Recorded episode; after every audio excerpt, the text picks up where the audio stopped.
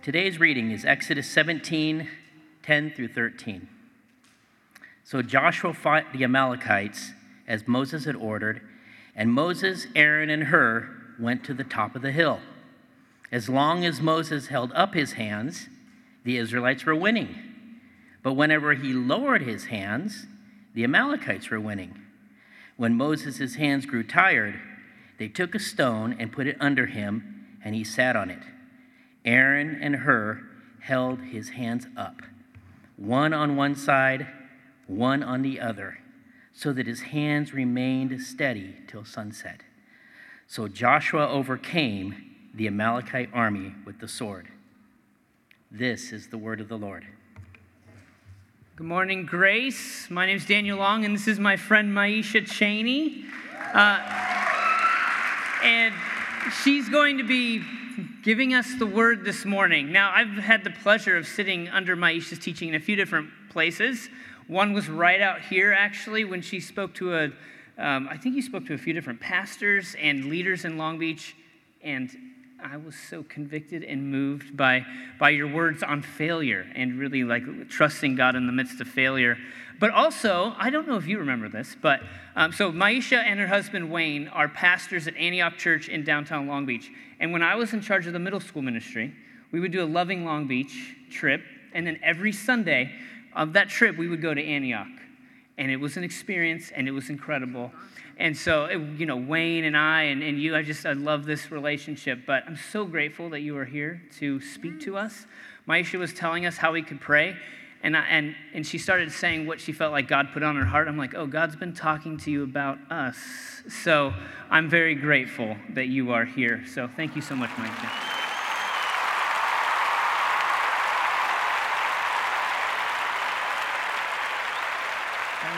Yes, we are. I got the key, I got the power in my own hand. I am so honored to be here, to be with people, to see your faces. And I believe that God has something He'd like to share with all of us. Even me. I'm hearing things and I'm like, God, I didn't even think about that. This is for me. Um, but let's pray. God, there are so many people in this room, all kinds of challenges and struggles. Looking at the marriages that are hanging on by a thread, God, and those who are finding themselves in seasons of lament and discouragement. But I also sense that there's such celebration and victory. That you're showing yourself God in so many dramatic ways. I just pray that we all find space in this room that if we're in a season of sadness, that we be present there. And if we're on the mountaintop and experiencing joy and the abundance of joy, I pray that we can be excited about that too. Thank you for trusting us in these moments with your ancient text and all that you have spoken. May it be uplifting to us today. In Jesus' name, amen. I am Maisha Cheney, and I'm grateful to all of the pastors here and the leadership and to this grace family. God has been so kind to each of us that we still, that we're here. We survived. I'm thankful to my husband, Wayne Cheney, and he and I have been married for uh, and in ministry together for about 17 years. And when I married a senior pastor at 20 years old, can you say 20? I realized something very quickly. It was actually important to like people. Nothing personal. I just didn't fully want to be together. Um, I'm somewhat of an introvert, and just people just wasn't my thing. I mean, I love people, don't get me wrong, I just didn't like them. I'm the one that would set up the committee and give everybody their assignments, and we just meet to talk about what we were doing individually. Like that's that's like my my speed. Um, I would invite people over to my house and be somewhere upstairs on the computer working while everybody was enjoying the barbecue downstairs. I mean, it was dysfunction at its finest, for real. I knew we had to do things together. I just, it was just something about, something about it that I just didn't feel comfortable with. Even in school, whenever the teacher would say we had to do a group project, I always felt like, oh no, why? Why? People didn't keep their end of the bargain. I didn't want to depend on others to accomplish a goal that affected me. They waited to the last minute to get the assignment done, and I just, you know, it was just drama. And besides, I like my own ideas. I like doing things my way. I mean, the only time I wanted to come together was to talk about what we were going to do separately. If I was a betting man, I bet it all on me. I could do things by myself, with myself, and for myself because I could always count on myself. And I was good, to be honest. I had enough wins to think I was the end all be all. But I'm not the only one. Can I have at least one witness? Can I have one person to not just leave me out there like that? the truth is, I was self reliant and self sufficient. And if I could be honest, at the core, I was afraid. I was afraid to trust. I wanted to be liked. I wanted to be accepted. And all of these moments of being together was just so much vulnerability that somebody could say, you know what, I see you and mm, I'll pass.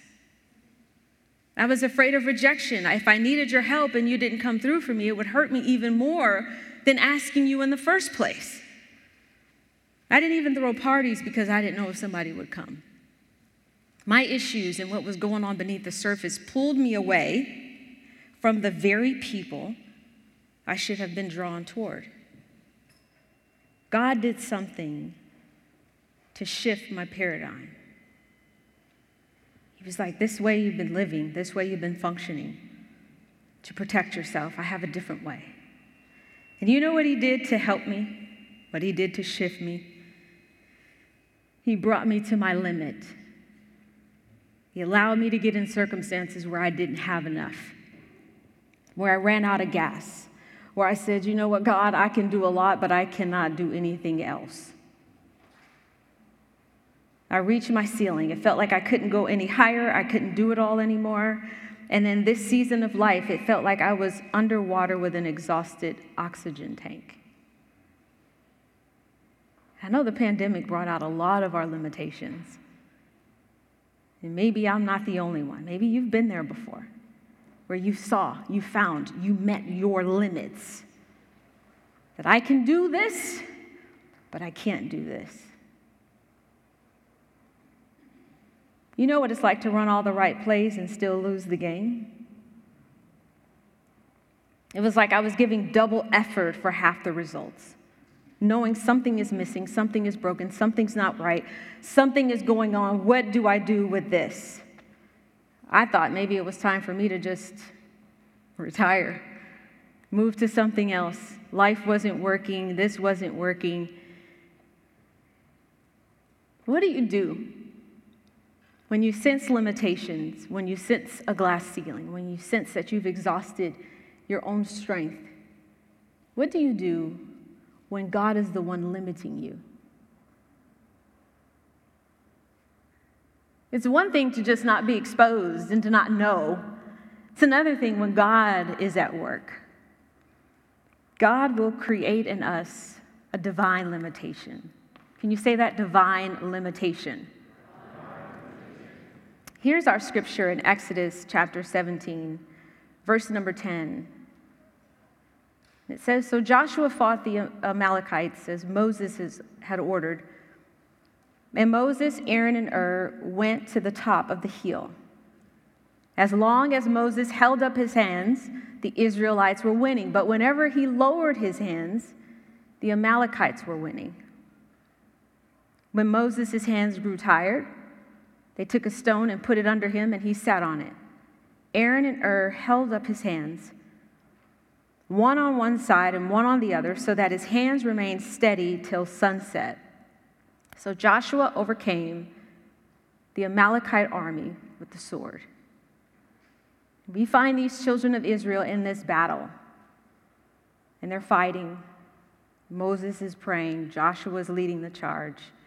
And Moses is being aided by Aaron. And Aaron, in some sense, represents the priesthood and intercession. praying. And then Hur on the other side actually means liberty. So in my mind, I'm thinking here Moses in the center with intercession and liberty. This is just a little side note, a little tangent for us all. But it's interesting that God would have Moses being supported through intercession and liberty. Liberty is important because it gives leaders the ability to move as God leads them, the freedom to be. In fact, it gives leaders liberty, the freedom to be for us what they weren't for us in a previous season. It's important. The moral of my story, the moral of this moment today, will be hinged on the idea that we need each other. We need each other. Not only do we need each other, the only way forward will be together.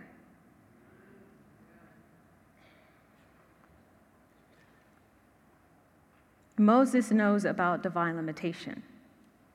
As long as he kept his hands up, Joshua had supernatural victory over the Amalekites in battle, but his arms were tired. Now, if I lifted my arms up like this, I'm not very fit. I used to be, I'm working on it. But I can give you about an hour, nah, five minutes, maybe. I just took a B12 before I came in. I'm, I'm lit. But imagine Moses, his arms needing to be up so that Israel win the battle. Why would God do that? When He wants to draw us to other people, He won't give us everything we need directly, He'll put it in somebody else. Moses needed his arms to be up because he was tired, and God used two people to support him to get the victory. We ask God for prayers. We're praying prayers to God and saying, God, I need you to move. I need this to shift in my life. I need this blessing, or I need this opportunity, or maybe I need this to be, uh, I want this taken from me, and all these prayers. And oftentimes, God does it through other people. He will put something you need in somebody else. God did a supernatural victory in the battle that he didn't do in Moses' arms. He could have easily just strengthened Moses' arms with the same power that he used. But he said, No, I'm not going to do it that way. I'm not going to just allow Moses the overwhelming supernatural ability to keep his arms up so that they win the battle. But the power was still working because they were winning. He did a supernatural victory in the battle that he didn't do in Moses' arms. He did a miracle in him that he didn't do around him. No. He did a miracle around him that he didn't do in him. If we look at the terrain of our life, we can start to see some of God's fingerprints. I know I can.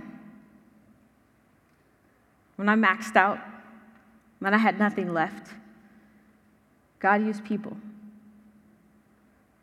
to come alongside, to whisper in my ear, to remind me of God's promises, to take care of my family, to, to hold us. This ministry journey is not easy. God could have just strengthened Moses' arms, but he allowed him to be supported by others. He drew them together, and he was modeling for us the necessity of depending on other people. It's okay to need help. We all get tired sometimes. Some of us in the room are tired right now.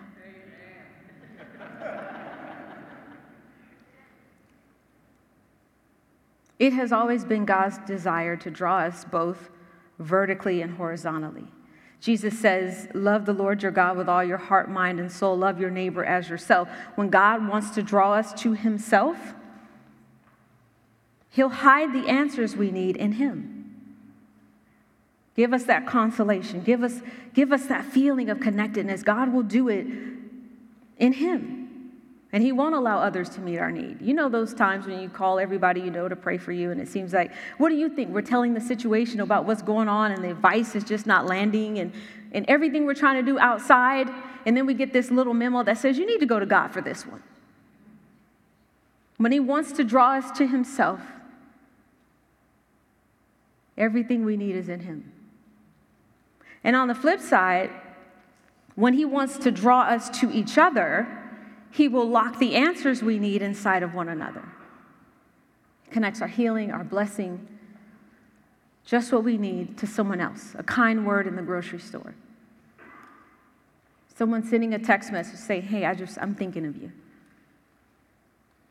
God was glorified through their working together. Here's the interesting thing that I want us to lean in on. What happens when Aaron and Hur's arms are tired? This is the scene that God kind of painted for me.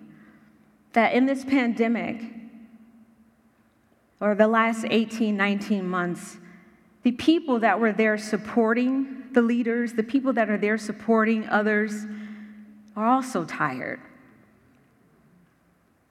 And somehow, some way, Israel was losing the battle, and the warriors, the soldiers, the people on the front line, those who were called to be supportive, those who were called to pray, those who were called to give space were tired themselves. The Bible says that they held his hands up until sunset.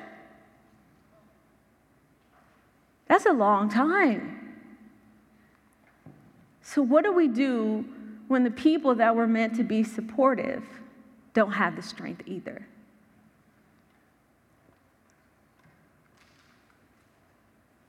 I know for myself, I was a shell. I was doing great starting off. Um, I went off sugar. I went off uh, all carbs. I, I just ate meat, vegetables, drank water, and nuts. And I lost 50 pounds in the first six months of the pandemic. And I needed that focus. Um, food was my drug of choice. When I was happy, I ate. When I was sad, I ate. When I felt alone, I ate. And I created this love affair with cupcakes. And I don't know what it was about that trifecta of that sugar and that fat and that combo that just, just gave me everything that I needed. And God was saying, for the road I'm going to take you on, I have to reframe some of your relationships with food. No more cookies, no more candies, no more cakes. I didn't even go in the grocery store that had candy at the check stand because I just thought I'm going to lose it. And he reframed that, and it was exciting and amazing, and I was very grateful. I felt alive and energized. And some of you here, you don't have that problem because you take care of your bodies, you eat everything healthy, and I'm totally jealous of you in this moment. But, but I struggled. And this uplifting and exciting time in my life gave me the fuel I needed for the compounding losses that I would experience in walking through this season, um, not having people to, to, to be there.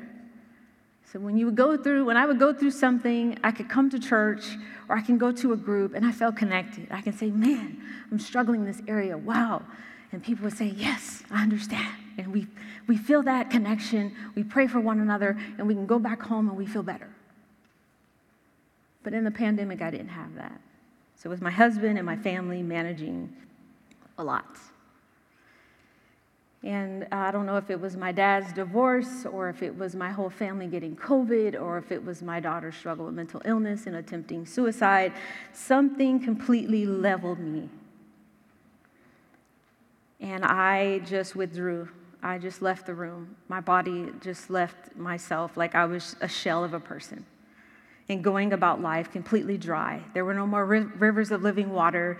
There was no spiritual enlightenment for me. I just kind of existed as uh, I was my person. I know God. I love God. God has always been kind to me. But in this moment, I just really did not care. And uh, I came and found those limitations once again, and all I could do was just sit and be. I dried up. The worship songs didn't snap me out of it, the prayers didn't snap me out of it. Um, I was still going to church though. I was still recording my messages. I was still teaching other people. I was still showing up for my children and helping them with homework. I was still there, which was a weird paradox. But something shifted on the inside.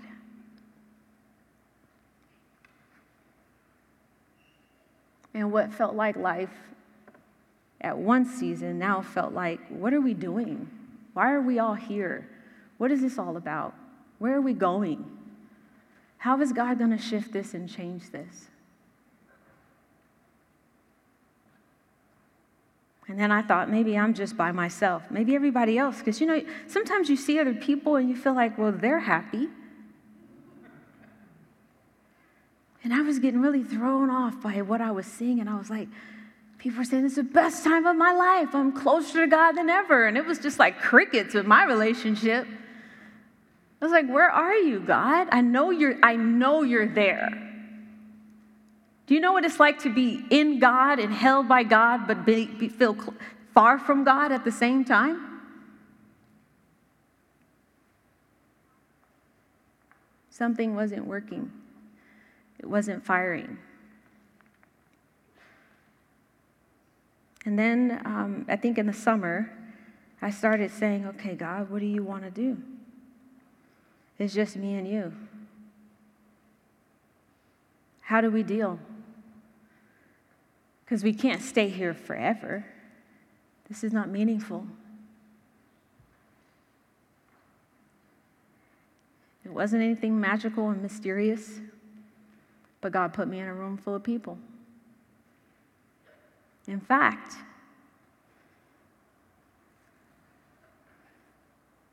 He put me right here in this courtyard.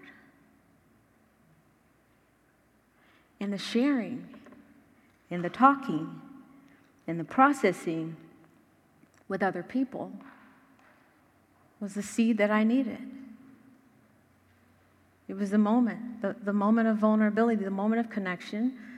And God says that um, He said to me, How I'm going to move you through this time will be directly connected to your relationship with people. I'm going to put the answer that you need in somebody else. My arms weren't strong enough to hold it all up. And unfortunately, the people, because we're all in this together, their arms couldn't necessarily hold me up. So here Israel was losing the battle, and we were all sitting, watching, eating popcorn, passing time. Seeing that we need to do something, but not knowing exactly how are we going to make a difference. Realizing that, oh my goodness, we've never been this way before. From that moment of me sharing and me, me being present with other people, started a snowball. That every opportunity that I got to sit, to be connected, I realized that God, this is our way forward. This is how we're going to do this. How do we wake up? I'm sure there's a million and one things that people are going to come out with, research that's going to happen where we're going to learn how to grieve the past 18 months, how to be excited. Maybe here at Grace, you guys are excited, but. Uh, Serving God feels very differently than it did two years ago. People have been trained to be selfish, to care about themselves, to prioritize themselves, to do what they want. And figuring out a way for us to see the value in us together will be the most meaningful mission we get to accomplish. If you ask me, okay, well, how do, how do we, how does God work this all together? How does He handle all this? I, I learned a long time ago not to get too far up the road, but to know enough for the next step. What is the next right step for us? What do we do? What is the next right thing for us? Because we got options. We can see the battle going on in front of us. We can see that God is definitely at work, He's doing something. The importance and the value of support, of getting to a divine limitation where we run out, that God is somehow in that, so it leads us to other people, showing us our inability to do everything for ourselves, showing us our frailty, showing us all these things so that we go to another person. Moses has his hands up and he's supported.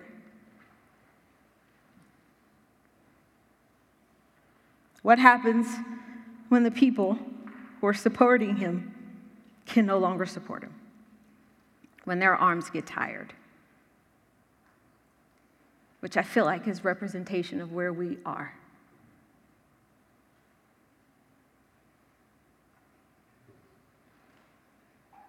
We move forward. The next right step being we got to do it together. That whatever we do, the priority is that we do it together. Seeing one another for where we are, being with one another where we are, having open and honest conversations about the questions we might have. praying for each other. And I don't mean just the check it off your list type of thing. Not just here, in the recesses of your person. We all been faking a lot for a long time. We know how to fake, okay? We know, oh yeah, hi, God bless you. I kept that going. We know how to be. We've been conditioned to be. I mean, at a soul level, something beneath the surface and maybe we can't find full strength to do everything, but we can do one thing. Just take it a little bit deeper. And I can see an image of us going toward the finish line, but just grabbing everybody and saying we're all going together, dragging people if we have to, wrapping blankets around people and literally scooting them along that we are going to do this together. We find ourselves in an inter- interesting predicament, but I think God knew that all along. He allowed us to reach our limit as a church, as a Big C church, because He knew we were going to find a way to each other. We're going to let our selfishness that we've developed in our how does it work out for me and, and, and being the center of everything, He knew we would develop that, and He also knew that we were going to heal it from our connection with other people. If you're a person listening and you say, Well, you know, I'm already very connected, I have all my family, I have everything I need. Thank you. Model that for other people. If you're doing a great job at it, keep doing a great job at it because somebody else will need to know the blueprint. It's no longer about how great God is speaking to me. It's like, how can I use this to make a difference in somebody else? The path forward is unknown and uncharted. But we know the person who holds the path. Is how well do we want to finish? How well do we want to enter into the next chapter? How well do we want to process through the old one as we move into the new one? Those are all your choices. You get to decide. What I learned in, in tough seasons coming out of one is that I need people. I need people more than I ever imagined. And maybe not in the ways that I thought. Maybe it's not so transactional. You do for me, I do for you. We're, all, we're both happy. We're in a small group. We have proximity because our bodies are together, but with vulnerability attached. Seeing my deep need having a space for God to feel, and God sending somebody else outside me to come in and say, Yeah, was God's hand extended to me. That was God leading those people to come to me. That was God holding my husband and I as we navigated very, very difficult terrain. It was God who said, You can be a pastor and you can be in a church and not pray to me because you are in the depth of your own pain. I'm going to hold you anyway. We only know God in perfection. And what he showed me was yeah, I'm going to hold you, I'm going to be with you, and I'm going to use other people to strengthen you until you get your strength back and then you pay it forward.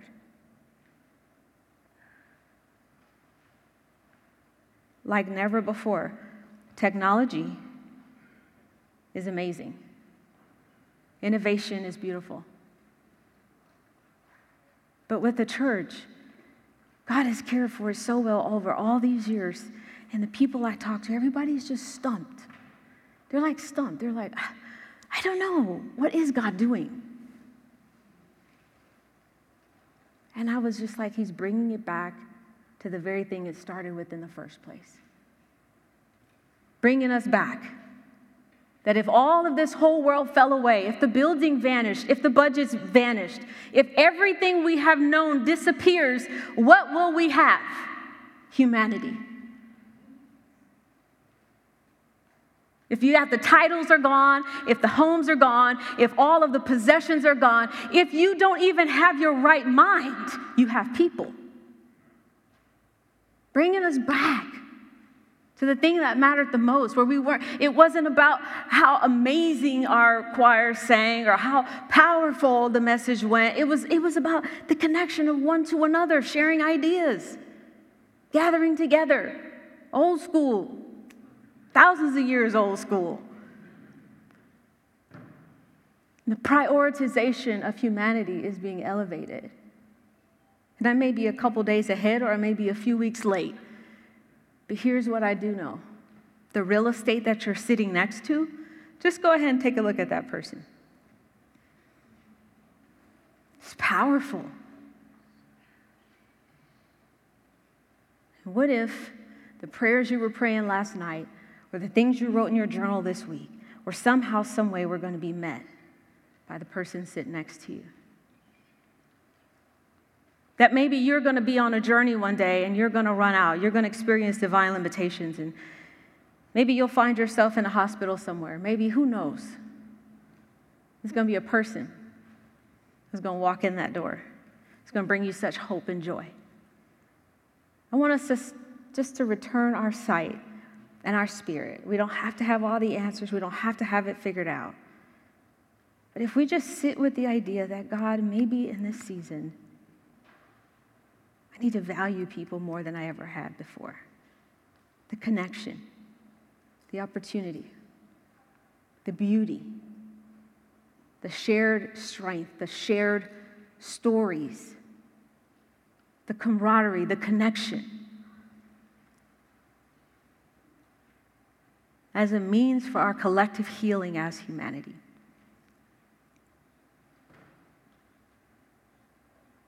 I said a lot today. How do we love forward? How do we get up? Some of us dry, some of us dead in our own bodies, some shells just sitting here, going through the motions, doing everything we're supposed to do, but we know for sure it is not connected The computer screen is still coming on, but it's not connected to the server. We're just sitting organizing files when we have no real power. Passing time. How do we awaken that? How do we stimulate that? How do we, how do we command a group of people to shake it, just shake all that off and just wake up? I don't know the answer to that question. But I am interested in how God is going to use humanity to heal humanity. And how more than ever the church will be the example of what that looks like. How we model it for the world, how we model it for the people in our lives. How do we show that this is what matters? Maybe it was Moses who showed it to me, and I'm showing it to you, and maybe we keep showing it to others. I don't know. But what I do know, it feels so much better on this side.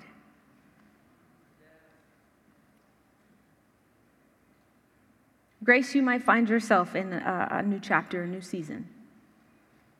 There's life coming. And it might catch you by surprise that the life that comes looked a lot like the person you were looking at. But He's going to do it through people. You get to ask yourself, how am I going to cooperate with the Holy Spirit? Maybe you can sit with it right now.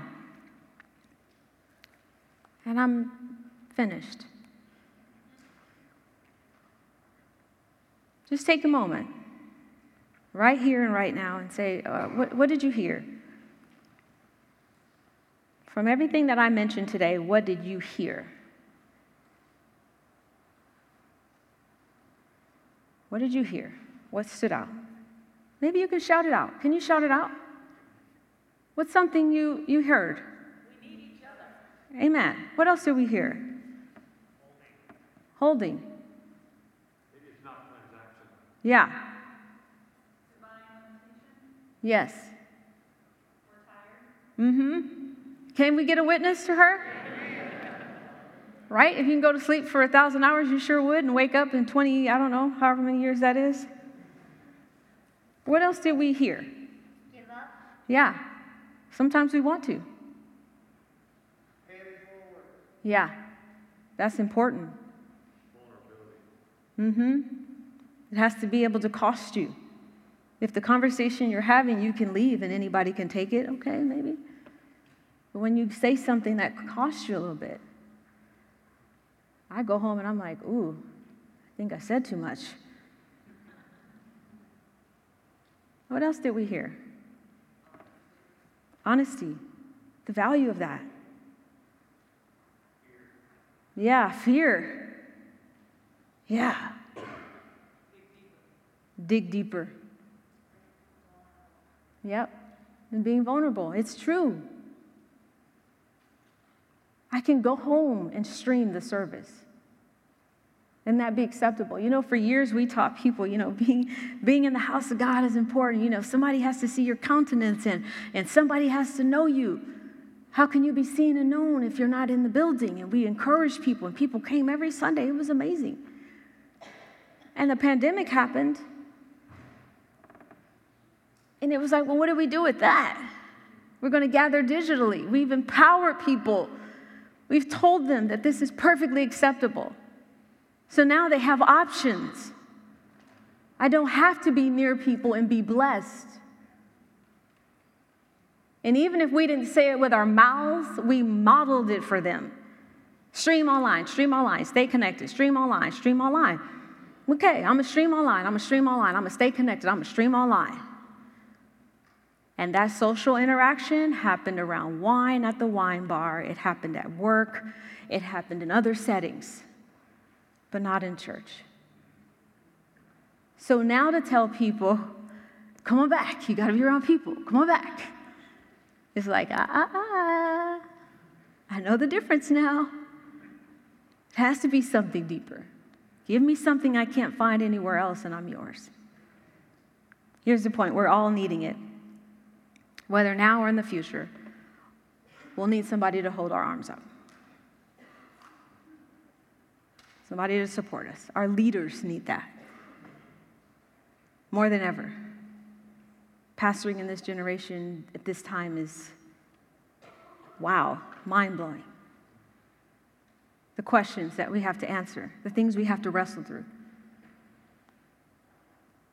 It's never happened ever. We need the support, the intercession, the prayer, the support, the leader, the liberty, the freedom to try things, to do things differently than we did last season. People saying, Go ahead. Thank you for showing up. Thank you for being here.